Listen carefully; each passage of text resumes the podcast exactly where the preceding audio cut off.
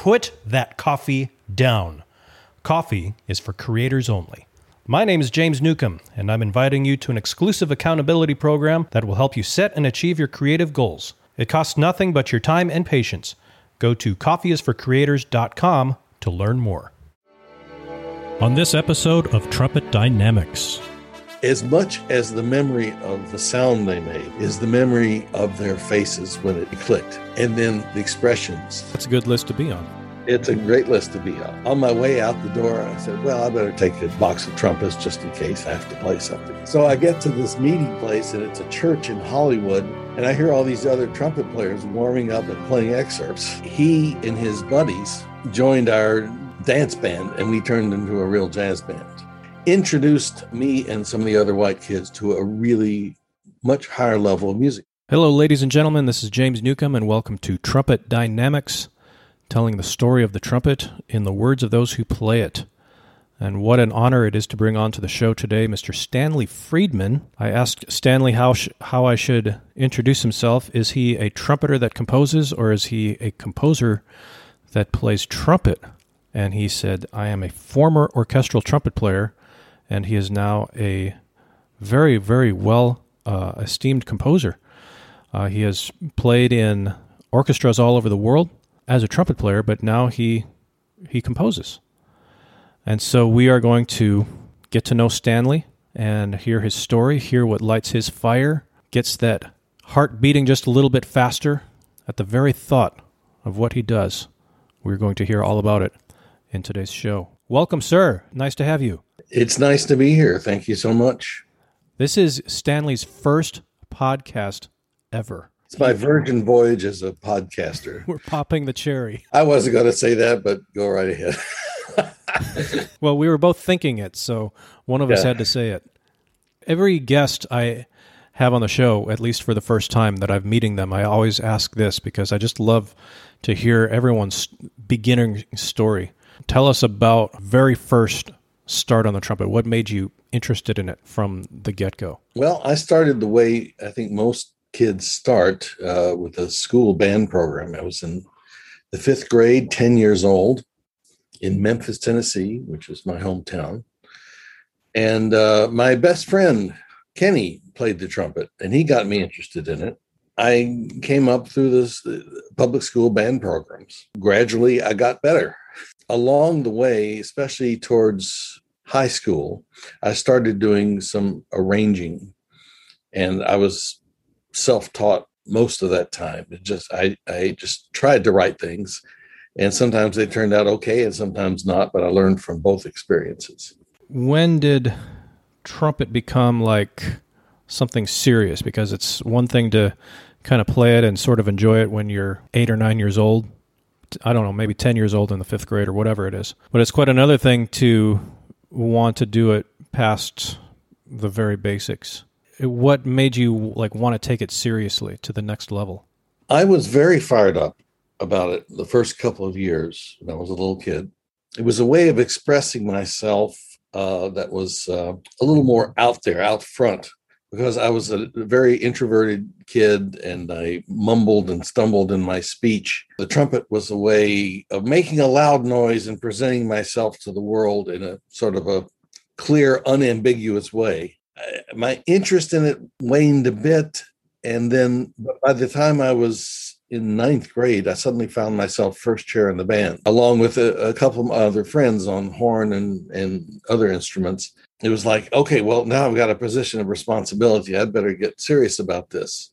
So I became fired up all over again about it. I was practicing and really taking it very seriously. And uh, I think without pause then for the rest of my life. I went to um, Washington University in St. Louis. I was not intending to be a music major in that university, very fine university, but it had no, uh, only a vestigial music department and I discovered I missed missed it so much. I did some playing, but I wanted to be in more of a musical community. So I came back to Memphis to what was then called Memphis State University to major in music along with some of my old friends. What did you miss the most about music in an academic setting? I needed to be surrounded and immersed in music making. Hmm. Doing it now and then even at a decent level, was not satisfying to me. I, I really needed the total immersion experience of being a musician. So I threw myself into it. I uh, was a uh, performance major at Memphis State. This is in the early 70s, 1970s. But then I had saved up a lot of electives for my senior year, and I'd taken a little bit of composing, but not very seriously. My senior year at in university, college hired a new composition professor, Don Freund, who was fresh with a DMA from Eastman. And uh, he played a piano recital the first week of classes, my senior year. I just stuck my head in the door just to see who this guy was. I was not intending to stick it out for the entire recital. I didn't go to piano recitals in those days. I was a trumpet player. I was captivated and astonished. He played mostly his own compositions plus some Bach. My jaw dropped. I'd never heard stuff like this. And so I signed up for three different courses with Don Freund for my senior year. And I became mm-hmm. really a double major, even though the university didn't recognize it and my composing took off and he taught me so many new techniques and introduced me to so many new experiences and after a few months he asked me what I was going to do after graduating. I said, I don't know, maybe try to get a graduate assistantship in trumpet somewhere. He said, Why don't you go to Eastman and major in composition, get a doctorate in composition? I said, Could I do that? He said, Sure, you'd be one of the best composers there. This was news to me. At I Eastman. Said, at Eastman. And um, I was just a hometown boy in Memphis. I didn't know any better. Nobody had ever said anything to me. Uh, anyway, I said, Well, you know, I'm kind of addicted to trumpet playing, and I don't think I could play trumpet at a school like that. And he said, Oh, sure you could. He said, You'd be one of the better trumpet players there, except for a guy named Vizzutti. okay. yeah, he was right about that one. Yeah, yeah, he's one of the greats of all time. He was one of the greats of all time then when he was 20 years old. And he's he's still one of the greats. He's a good guy, a good friend. You were quite a talented young lad. For someone of that stature to say that you'll be one of the better composers and one of the better trumpet players at one of the better schools in the country. This was totally news to me. I got to tell you, all the time that I was growing up through high school and until I met Don Freund, I had gotten little or no feedback. I was under a vague impression that I was a pretty good musician. That was really it. I judged myself uh, according to what was immediately around me. I had no exposure to the big wide world of music, for better or worse. Sometimes that's a good thing. Uh, Freund was the first, first person of any real stature to say, you know, you got some talent, you can do things. I, there's a recording I have of my high school, Central Memphis Central High School jazz band from 1969, and I'm playing lead trumpet and soloing on Doc's Holiday, which is a big Sammy Nestico written for Doc Doc Severinsen, and we recorded these things. I play them for people now, and they, they, they say, That's great. That's amazing. We were a world class group. We just didn't know it. Nobody ever told us. I could have gone to a conservatory right out of high school or a major university with a big music department, Michigan or something like that. But nobody ever told me I could, so it never occurred to me. How is it that you could be in a musical environment and you're not aware of the talent that you have? Um, why were you not discovered? Let me set the stage for you. What was going on at that time? Because there were bigger things to think about than my individual abilities or disabilities as a trumpet player. This was at the height of the civil rights movement. Memphis had been a very segregated city, half black, half white. This is a good story, so bear with me. This is getting outside of myself a little bit, but it sets the stage. Central High School always had been the bastion of white middle class society in Memphis. There was a whole parallel school system that was only African American the schools were ordered to integrate. And at first, they did it actually well. After resisting for many, many years, when they finally started integrating the school system, they actually did it well for a few years.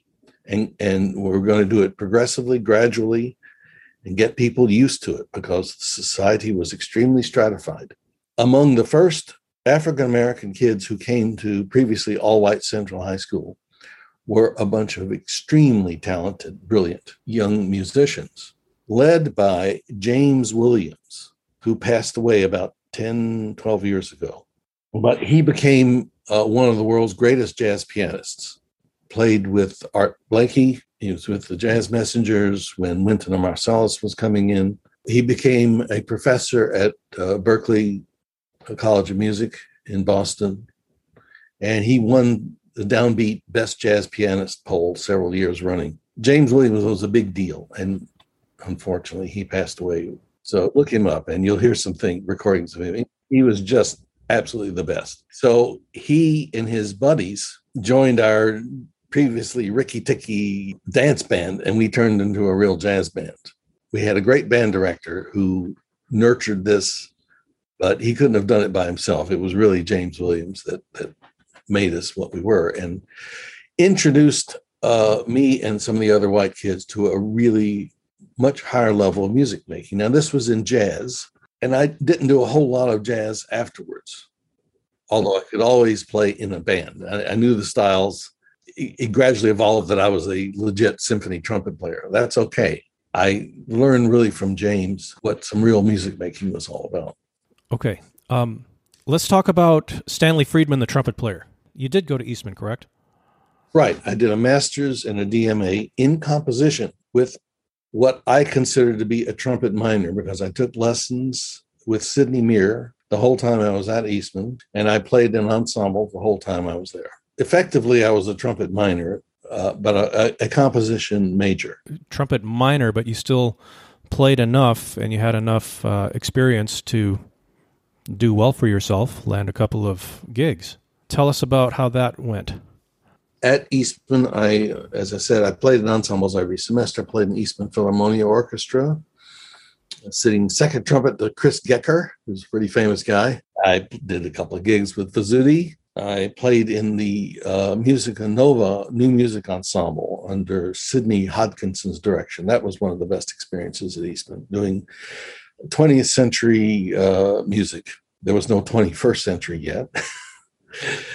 and um, uh, my first real job after graduating was teaching primarily trumpet at the University of North Carolina at Greensboro.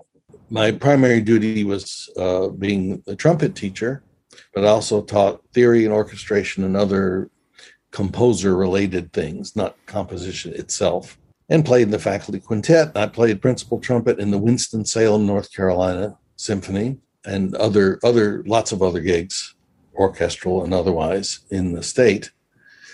I did that for four years. It was a very nice place to live and a very good gig. I had I faced a choice. Uh, I could go through the tenure battle, and I'd done all the things they said I was supposed to do to get tenure, or I could branch out into the world. I was very young. I, I started that job at UNC Greensboro before my 25th birthday. I was very young. I was barely older than my students. I really felt like I needed to get out into the world because I felt I was teaching things that I had not personally uh, experienced professionally. And I needed to get out and play those things and be a real professional musician. Uh, maybe then return to university teaching later. I decided not to submit to the tenure battle. Do you say tenure or 10 year battle? A tenure battle. I, I, didn't. I didn't even go through it. I, I, I resigned after four years. I moved to Los Angeles. There was a particular reason for that, for choosing L.A. Um, Tom Stevens came to Eastman as a guest artist. Tom Stevens was uh, principal trumpet of the Los Angeles Philharmonic and one of the truly great trumpet artists ever and a specialist in contemporary music. Um, let me backtrack just for a second. While I was still in Memphis with Don, studying with Don Freund, one day Don asked me what contemporary trumpet music I knew, and I didn't know any. so he said, "Go to the music library and find some recordings." And I found this recording by this guy named Thomas Stevens. I'd never heard of him. He was a young, still a young man then, mm-hmm. called the Contemporary Trumpet this LP record and I put it on and it, it was another jaw dropping experience because I heard stuff I couldn't have imagined before. And I became a huge uh, Tom Stevens fan and my world of my horizons greatly expanded for trumpet playing and trumpet music, which I carried through to Eastman and composed my one hit tune, Solus, there while I was a graduate student. What's the name of the piece again? Solus, S O L U S. It's the tune I've written that most uh, the trumpet players most know. Uh, it's an unaccompanied piece, and I wrote it just for myself, and it's gradually taken off over the years. Uh, uh so I moved to LA. Tom was kind of my mentor. He mentored a, a number of young trumpet players. He was a uh, extraordinary musician, extraordinary person, not always the easiest person to get along with. He, he was a very unique character, very unusual man, but with a heart of gold. And he took me under his wing. He helped me work into doing a few studio movie TV recordings in LA and subbing with the LA Philharmonic. Those were my best gigs while I lived in Los Angeles in the 1980s. And I freelance taught at a number of universities in the area. You've had gigs around the world, I think Hong Kong and New Zealand. How did those right. come about? So I was living in Los Angeles. This would be 1983, freelancing. And I got this strange phone call from someone whose name I didn't get saying, the conductor of the Hong Kong Philharmonic is in town and would like to meet you. Well, I barely knew where Hong Kong was. And I took it literally. Uh, it would like to meet me. Meet me? What does that mean? On my way out the door, I said, Well, I better take a box of trumpets just in case I have to play something. So I get to this meeting place, and it's a church in Hollywood. And I hear all these other trumpet players warming up and playing excerpts. So I said, Uh oh, this is an audition. And I had no idea this was an audition, but I was kind of in top form and I waited around. They called me in, and uh, I was outside the church. I'd been outside the church buzzing, doing my James Stamp exercises. That was another thing. Thomas Stevens had introduced me to Jimmy Stamp, who taught me how to play the trumpet correctly. So I walked in, and they they said, "Okay, would you like to play a concerto?" I said, "Sure, I'll play the Haydn." I had no music with me, nothing, just trumpet. So I played some of the Haydn, and they said, "Okay, that's that's nice." Let's go to the excerpts. I said, what excerpts? I said, Did, not you get the uh, the list? I said, no, I didn't know there was a list. I said, do you have any music? They said, uh, no, we expecting you to bring your own. I said, well, just tell me what you want to hear. so uh, they called out the tunes and I played them from memory as best I could. And I was pretty, pretty right. They had a couple of things, a couple of pieces of sheet music there. And I guess I played okay because afterwards they came out and said, Congratulations, you're the new principal trumpeter of the Hong Kong Philharmonic.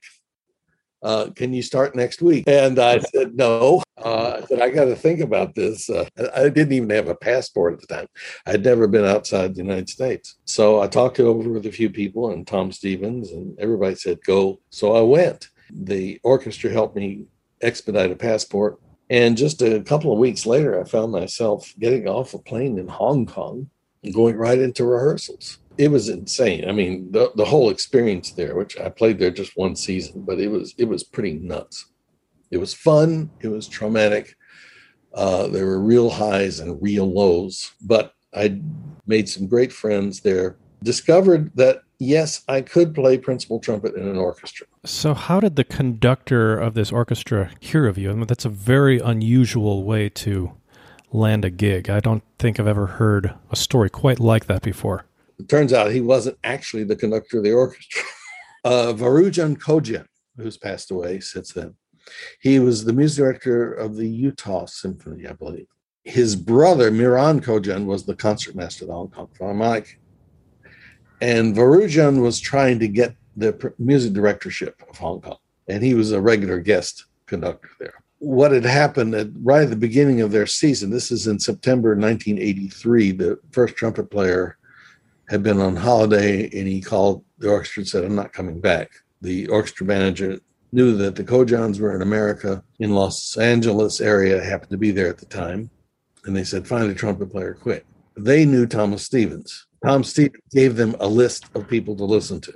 So I was on the list. I was on Tom's list and I they offered me the gig. So I went to Hong Kong. Well, that's a good list to be on. It's a great list to be on As it happened, though, had Varujan Kojian become the music director, I would have stayed in Hong Kong probably and been there, maybe been there to this day. Who knows? But the job went to somebody else. It went to Kenneth Schermerhorn, who had a buddy who played trumpet and needed a job. So when Skirmerhorn was hired, I was out.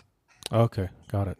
I want to know about getting the New Zealand gig, and then let's talk about transitioning from being like a full time trumpet player to where you are now, being a composer who plays trumpet on the side. This was also through Tom Stevens because he had a buddy who had been principal trumpet player who wanted to get off the hot seat. And they announced the job, and Tom called me and said, You need to try out for this. I think this is the right gig for you. And it certainly was. So I did. I sent an audition tape I was brought over a trial period and I won the job. And I was there almost six years. And that was the best trumpet gig I ever had. And I have nothing but good things to say about the New Zealand Symphony and experience of living in New Zealand. As I had said earlier, I would I'd been a composition major in graduate school at Eastman. It was always my plan to make a living as a trumpet player and gradually over time build my portfolio as a composer my trumpeting career went had highs and lows, and uh, it was hardly a, sm- a, smooth ride. But all the time was primarily a trumpet player. I was still composing. I occasionally got commissions, won a couple of prizes. Gradually became a better composer and a more prolific composer, and uh, built up a wider range and repertoire of music to the point that by the time I was in New Zealand in the late 1980s, early 1990s, I wrote an opera, Hypatia, because uh, I felt I was mature enough as a composer to tackle something really, really big. That was always the idea. And really, after uh, I'd written the opera and heard parts of it perform, or performed in New Zealand, I decided, yeah, it's going to be time very soon to let the trumpet take the back seat and to focus primarily on composing. I was seduced away from New Zealand by Zubin Mehta to come and play principal in the Israel Philharmonic, which was not a good fit for me, but also my mind was conflicted because I was thinking more about composing, but also I was starting to have some lip problems. One of the reasons I left, I chose to leave New Zealand with deep regrets was that associate principal trumpet retired and the, and the, management didn't fill the job. And I, I had to do all the heavy lifting myself, and it was too much. I guess my lip always had been slightly fragile. I, I could I could play the big big tunes. Yeah. I could get to the end of the Mahler symphonies in good good form, but I needed a, a little break. I had to be careful. Right.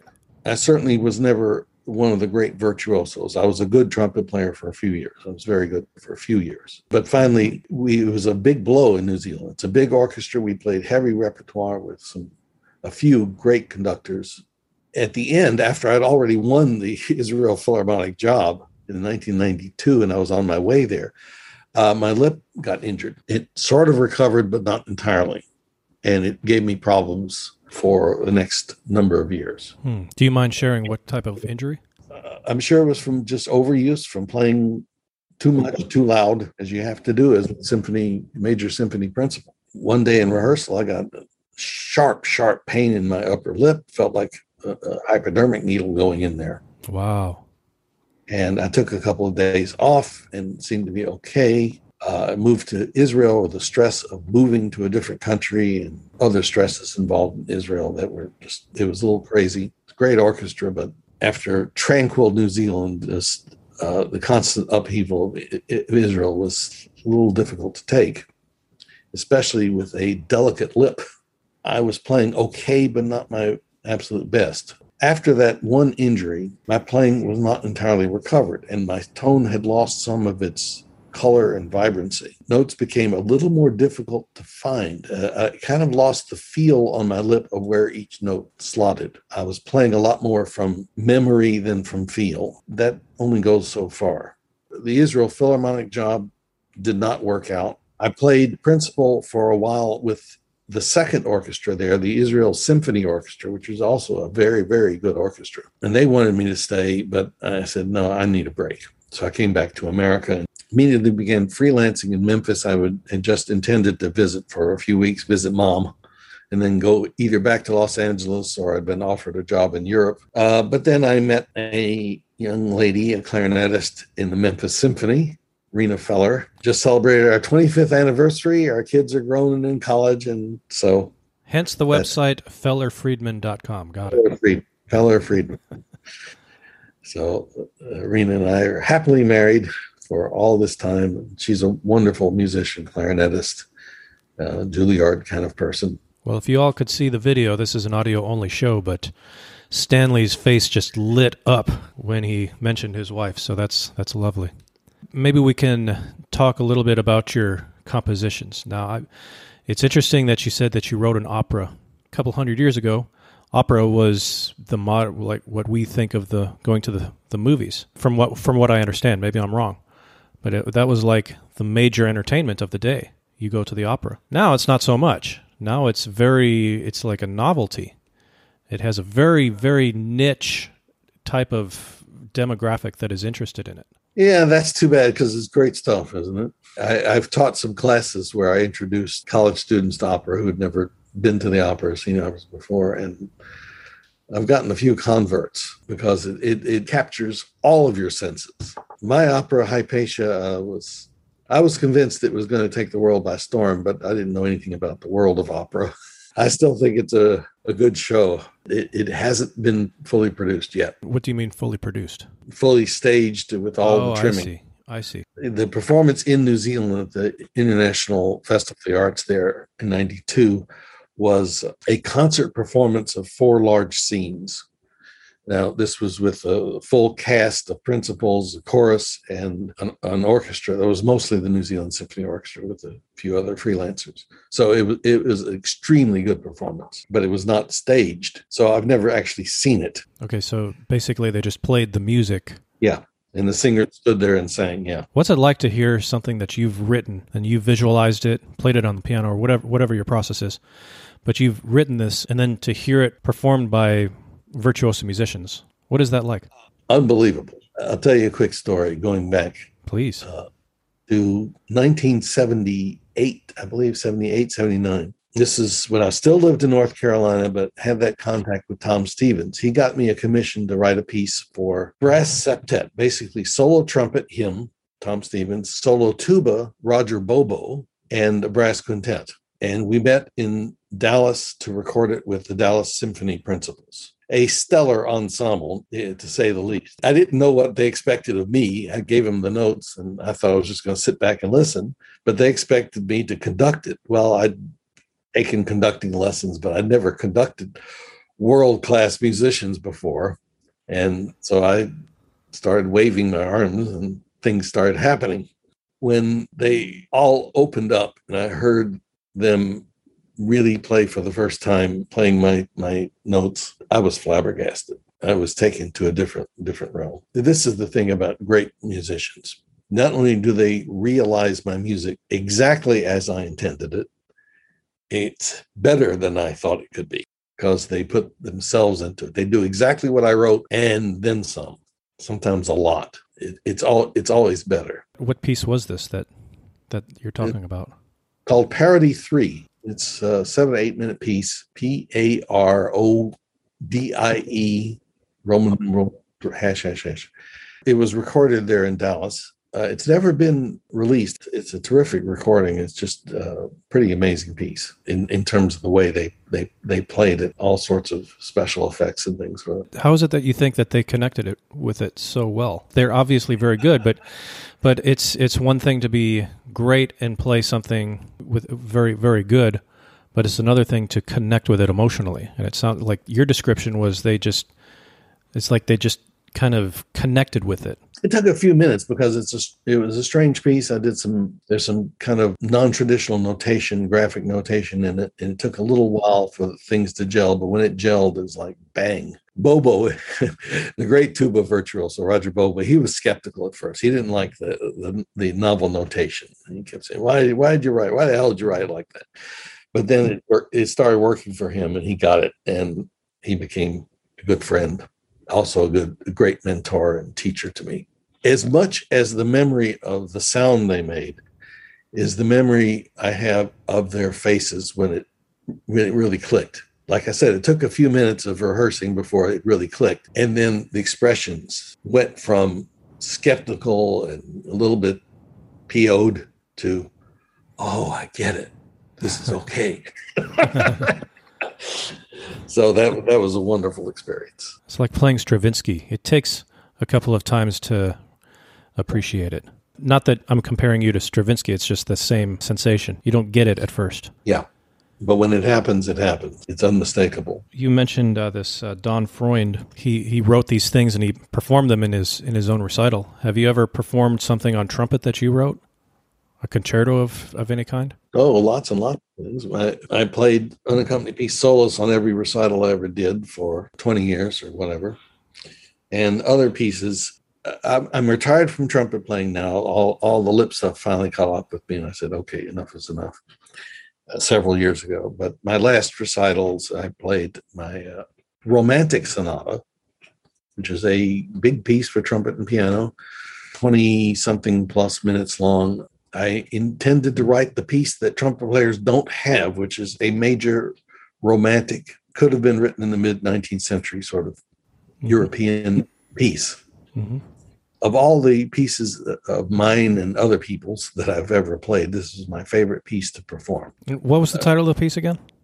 It's called Sonata in F minor, Sonata Romantic for trumpet and piano. Huh. My music, by the way, is all either published by Editions BIM in Switzerland mm-hmm. or available for distribution by Subito Music in the United States. Subito has the Romantics, uh, the F minor sonata. And would we find yeah. links to these on your website? Yeah. Okay. If you go to Feller, fellerfriedman.com, it has all this stuff. Okay. Okay, great. So the sonata in F minor, you wrote it in the style of a mid 19th century. So would you say that it's something that maybe a uh, a Brahms would have written for violin, but he just didn't because trumpet wasn't trumpet wasn't that prominent back then. Yeah, that that was sort of my vague role model was Brahms. Without claiming to write as well as Brahms, you would have done a better piece probably. That that was sort of the image I had in mind.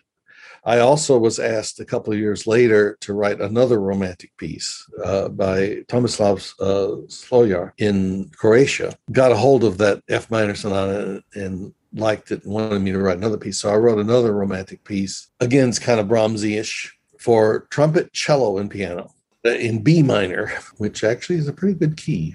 C trumpet or D trumpet, but cello's like that key. I'm scheduled to do a, a show at the next Trumpet Guild conference in San Antonio next May 22 of my romantic pieces. It, if it all comes together, we'll have performance by Kyle Millsap of my F minor sonata, Slojar playing my trumpet cello sonata, and Phil Snedecor, famous trumpeter and, and arranger and, and composer, performing my arrangements of Charlier etudes arrangements of Charlier. And, and, various people have done accompaniment, piano accompaniments yes. of Charlier etudes. Yes.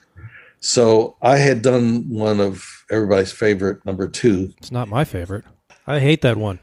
Phil heard my recording of it and asked me to do some more. So I, I arranged uh, three more as, as a suite. And he did some really lovely video uh, demos of these during pandemic days that you people can find those on YouTube. Uh, and, and anyway, he's going to perform these. Well, Stanley, I feel like we've just scratched the surface of your career as a trumpeter and as a composer, but uh, sadly, we're we've come up on the on the limits of our time together. I'm just been furiously writing notes, and I, I will have all the notes that I've been taking on my website, jamesnewcombontrumpet.com slash Friedman, F R I E D M A N. So that's jamesnewcombontrumpet.com forward slash Friedman.